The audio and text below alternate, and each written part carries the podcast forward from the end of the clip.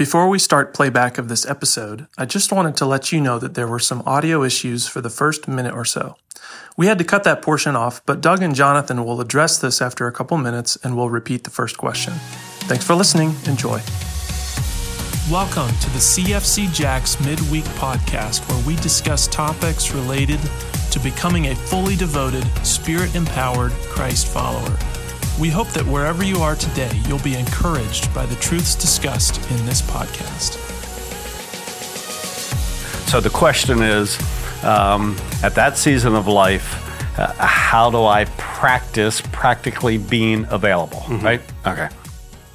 I think what you see, and, and, so this hits for any season of life, quite frankly, okay. is what you see in the life of Jesus is a a deep commitment to begin his day with the with the Father. Mm-hmm. Uh, I know this sounds kind of funny. We we think of it as a, a quiet time or have your devotion, and uh, that's just so vital that we hear from the Lord at the beginning of each day.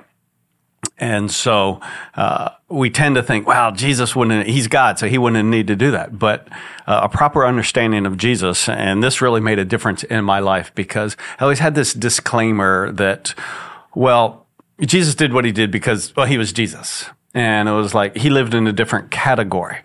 But Philippians 2 is pretty clear that he laid aside all his rights and privileges as God. He took on human flesh. He emptied himself and he lived as man, uh, as God intended man to really live and with that in complete dependence and obedience to the Lord. And so part of his practice, this is getting to the issue, part of his practice was to spend significant alone time with the Father. And uh, so, to that season of life, to my season of life, whatever season of life you're in, nothing replaces personal time with the Lord. It is um,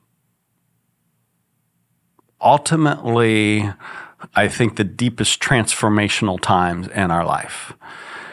I was with a guy on Friday who has been in church for decades and he acknowledged that the real change in his life came about two years ago after decades of being in church. That the real change in his life became when he started each morning spending his time getting up about 5:30 in the morning and opening in his Bible and reading his Bible. And, and that's the story of so many folks that they've been in church, they go to church, they hear a sermon, but the transformation really doesn't happen on a heart level, on a deep level until they start time in the Word. So being available means start by saying, Lord, this is the day that you have created. I'm going to rejoice and be glad in it. I'm going to be available to whatever you have for me today. So I'm going to listen to the Lord in um, by being in the Word. As you're in the Word, learn to practice a, a time of listening. In other words, not only saying, Lord, speak to me through the wit- written word, but now speak to me by the living word, by your spirit. After I've written, I've read the written word to take some quiet moments. Oftentimes our, our quiet time practice is, let me read my Bible, say my prayers and go. Mm-hmm and I only got like 15 minutes, so I got a lot to cram in. So in no listening. yeah. Right. yeah, and so we are listening as we read, but we don't take those quiet moments hmm. to say, Lord, what are you saying to me personally through your word? Now, sometimes it just a particular verse speaks to our heart, encourages us, it challenges us. Other times it's some quiet time of listening. You know, Jonathan, because we pray together as a staff on a consistent basis, how many times uh, the Lord speaks to us individually as we're quiet, praying, and I'll often start our prayer time, Lord, direct us in our prayer, right. that we mm-hmm. would pray as one. The Spirit yeah. of God lives in us. And so when I'm praying, I'm not only just talking to God, but I'm seeing what the Lord puts on my heart, uh, seeing how the Lord uh, leads me in that time. So uh, that is a major part of simply being available. Mm-hmm. Some things seem obvious to us. and so we don't think we need to pursue the Lord. Uh, but the classic example in, in, the life of Jesus is busy night of ministry, up late, uh, and they go to bed, up and early. the disciples are yeah. are sleeping in because it was a busy night of ministry, and they wake up and they think, "Hey, there's still people here." Jesus got up early while it was still dark, went and had time with the Father, and he comes back with a different plan. Hmm. And his different plan is not to stay, but to go to other towns and villages and to continue to preach the gospel. And so there is a not only the time uh, the time alone with the Lord, it's the the time listening to Him. We we know now let me transition. I know this is a long answer, but that's a that's a big question of how do I be available. You know what the Lord's will is for you uh, in terms of the positive. We we know the negative, you will. Uh, don't lie, don't steal, don't murder, don't lust, mm-hmm. uh, don't commit adultery, don't engage in sexual immorality, don't look at pornography. You know, we know the the don'ts as far as the will of God. But we also know the, the do's as a part of the will of God. So, uh, what is to care for widows and orphans, to speak boldly mm-hmm. the, the gospel, to help people, provide for our family. Yes, to yeah. provide. So, uh, being available uh, is about saying, Lord, I know that you want me to do those things. I want to be attentive to your spirit, almost kind of the idea of I'm on call all day for whatever you have for me. I, think that is a crucial part of, Lord, I'm on call for whatever you have for me. And then saying, where are the hungry, just like we used the example in Matthew 14, where are the hungry that the Lord would want me to feed? And, it doesn't have to be a sermon. That might be a, a smile. That might be a kind word of encouragement. Mm. That might be a text that simply goes, Hey, Lord, put you on my mind. Uh, I was thinking about you. It's being available to be the Lord's instrument in, in those ways. No, that's good. So I think we lost audio for just a little bit, but I, you oh really? Yeah, but I think you, you, repeated the question. So how do I be available? And in other words, it's time with the Father, not just reading His Word, but but listening to okay. Him, and out of that flows a clarifying how I might to be available. Do we have audio now? Yes, we do. Yes, okay. it says fixed. So that's good. Good. yeah. So, but no, you. So I have no idea what I. Yeah. What you hopefully you, you got that. Sorry. Um, but the question was, how do I be available? Must have been a bad answer. No, no, no. That's good. All right. Shut him down. Uh, next question uh, Is no fruit a sign that I'm working in a path not of the good works that the Lord has prepared for me? Or am I called to trust that I should be patient and He will work in me soon? Hmm. Uh, is no fruit a sign that I'm working in a place I shouldn't be? Yeah. Um, well, I don't know. Well, first of all, for those who go, what do you mean fruit? Well, I think the fruit as it relates to John 15, where we're talking in the upper room in the message, Jesus said uh, that we're to abide in him as he abides in us, that we would bear much fruit. And I think fruit qualifies as when we reflect the character of God, the fruit of the Spirit, love, joy, peace, patience, kindness, goodness, gentleness, faithfulness, self control.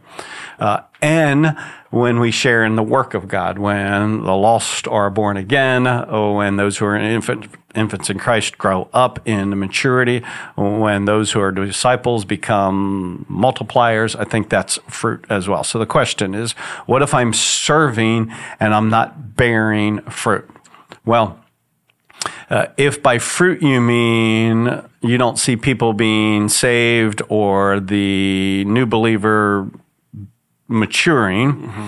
uh, that's one thing. That first of all, don't lose sight of the fact that the fruit of the spirit is love, joy, peace, patience. The ones I just Galatians chapter five. So, if if that's not being, that is the fruit of the Spirit. And if that's not being born in your life, that's not because you're serving in a wrong area. Uh, that's a work of God that needs to happen in your own personal hmm. life of you yielding to Him and putting to death the desires of the flesh. So there will always be fruit, the fruit of the Spirit in my life, regardless of where I serve, when I understand it's the, the life of the character of God being manifested in my life. So I'm clear, I guess the question is, but nobody's being born again.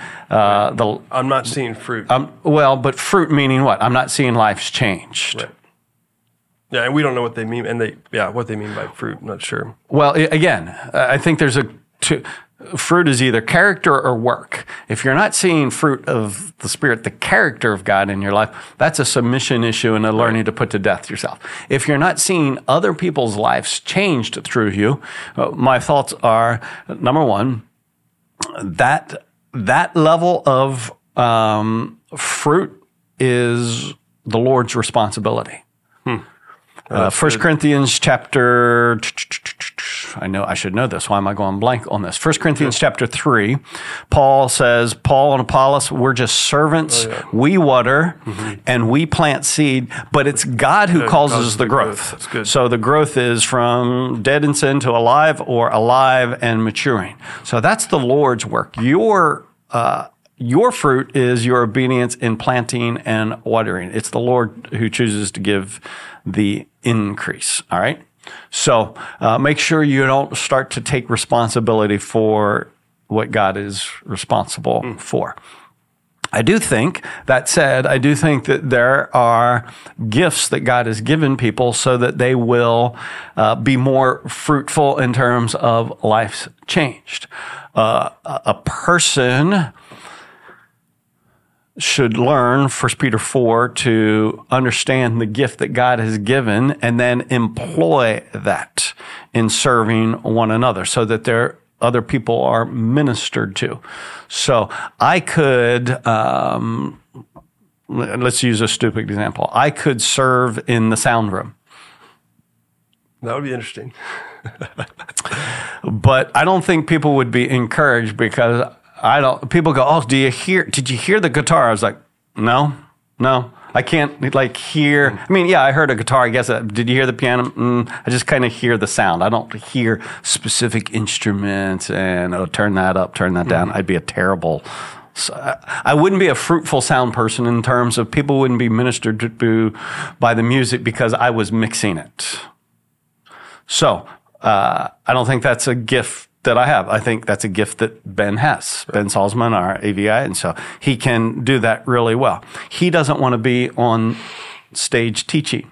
And I don't necessarily want to be on stage teaching because I don't like to be on stage, but I do believe that God's given me a gift of teaching. So uh, I think some of the fruitfulness is learning to serve in our area of gifting. I'm not in the sound room, uh, and Ben's not on the stage teaching and you don't have to be on the stage to teach. He's not teaching, if you mm-hmm. will.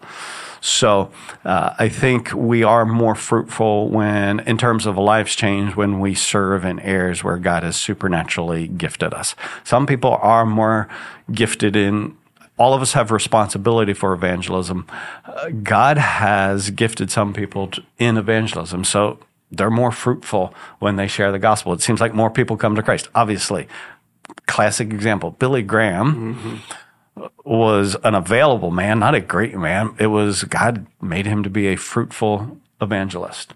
So it would have been a shame if Billy Graham would have said, No, I'd like to run the sound for the crusade as opposed to be the speaker for the crusade. So I want us to be, to understand we should serve in the area that God has gifted us because He's gifted us in order to be fruitful in terms of His instruments and other people being multiplied. So ask yourself, uh, how has God gifted you? If you don't know, start serving in different areas and you'll find actually, I think, where He has gifted you because you'll find, oh, I'm good at that or I'm not any good at that. Mm-hmm. And I've had lots of areas where I have tried and I'm like, yeah, I'm not any good at that. I, I, don't have that many gifts. I should just use the ones that I have. Some right. people have a lot of gifts. Right. I don't have many gifts. Right. No, I think this is super helpful for this person to see that to, to first figure out, okay, where am I gifted to serve. But then I like how you took it all the way back to really the answer to the first question is to see is first is the character of God being produced in my life. Sure. Which that connects with personal time with the Lord. And so Yes. I thought that's very, very helpful for this person. Uh, all right, next question.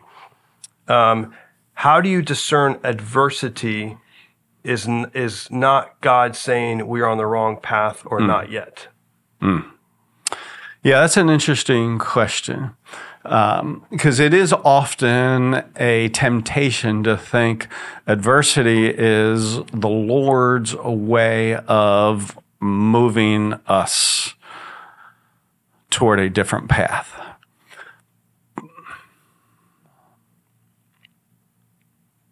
I don't think I can have an answer that applies to all people in every situation.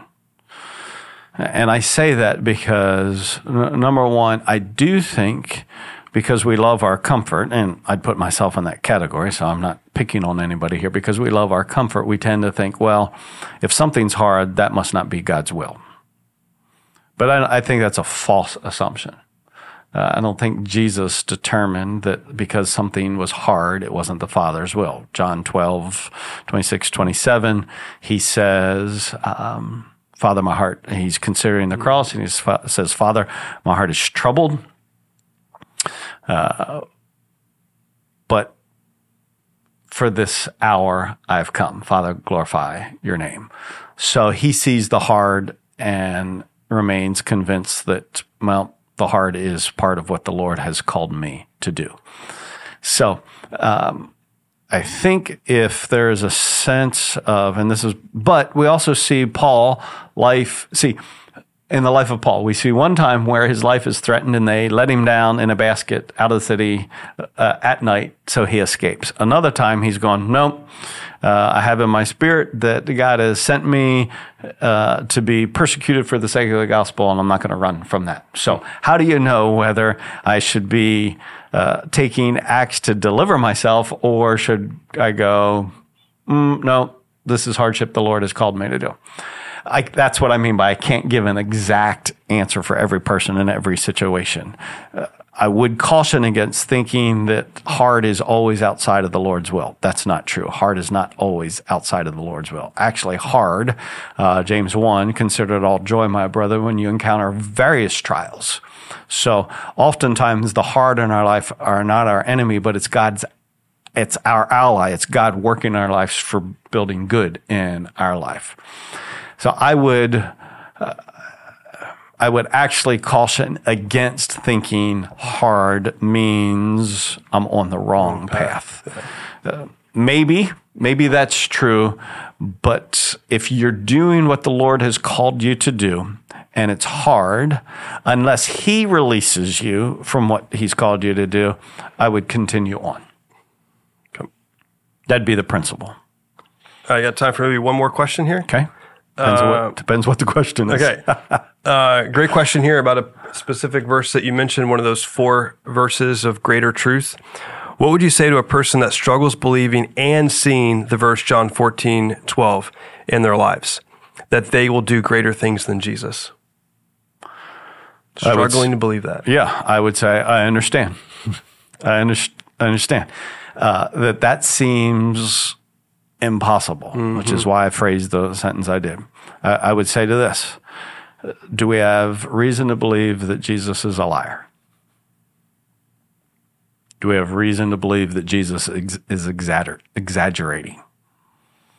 No, I think, uh, and my answer is no, I don't think we have any reason by his evidence and the life he lived to think that he said untrue things. I think he told us things that are hard for us to understand because we understand life according to our capabilities. And what he was desperately trying to get the disciples to understand was that their new life in him was not going to be based on their capabilities, but his indwelling. So I would say I understand Jesus is a truth teller believe in his intercessory work on your behalf and believe in the sufficiency of Christ in you to be everything that you need for life and for godliness. All right, That's good. Anything else you want to say before we? I'm out of time. Okay. All right. Have a great rest of your day. Thanks for listening to this episode of the CFC Jacks podcast. Be sure to watch as we release new teachings weekly, along with additional content during the week. If you'd like more information about our church, please visit us at www.cfcjacks.com. Thanks for listening.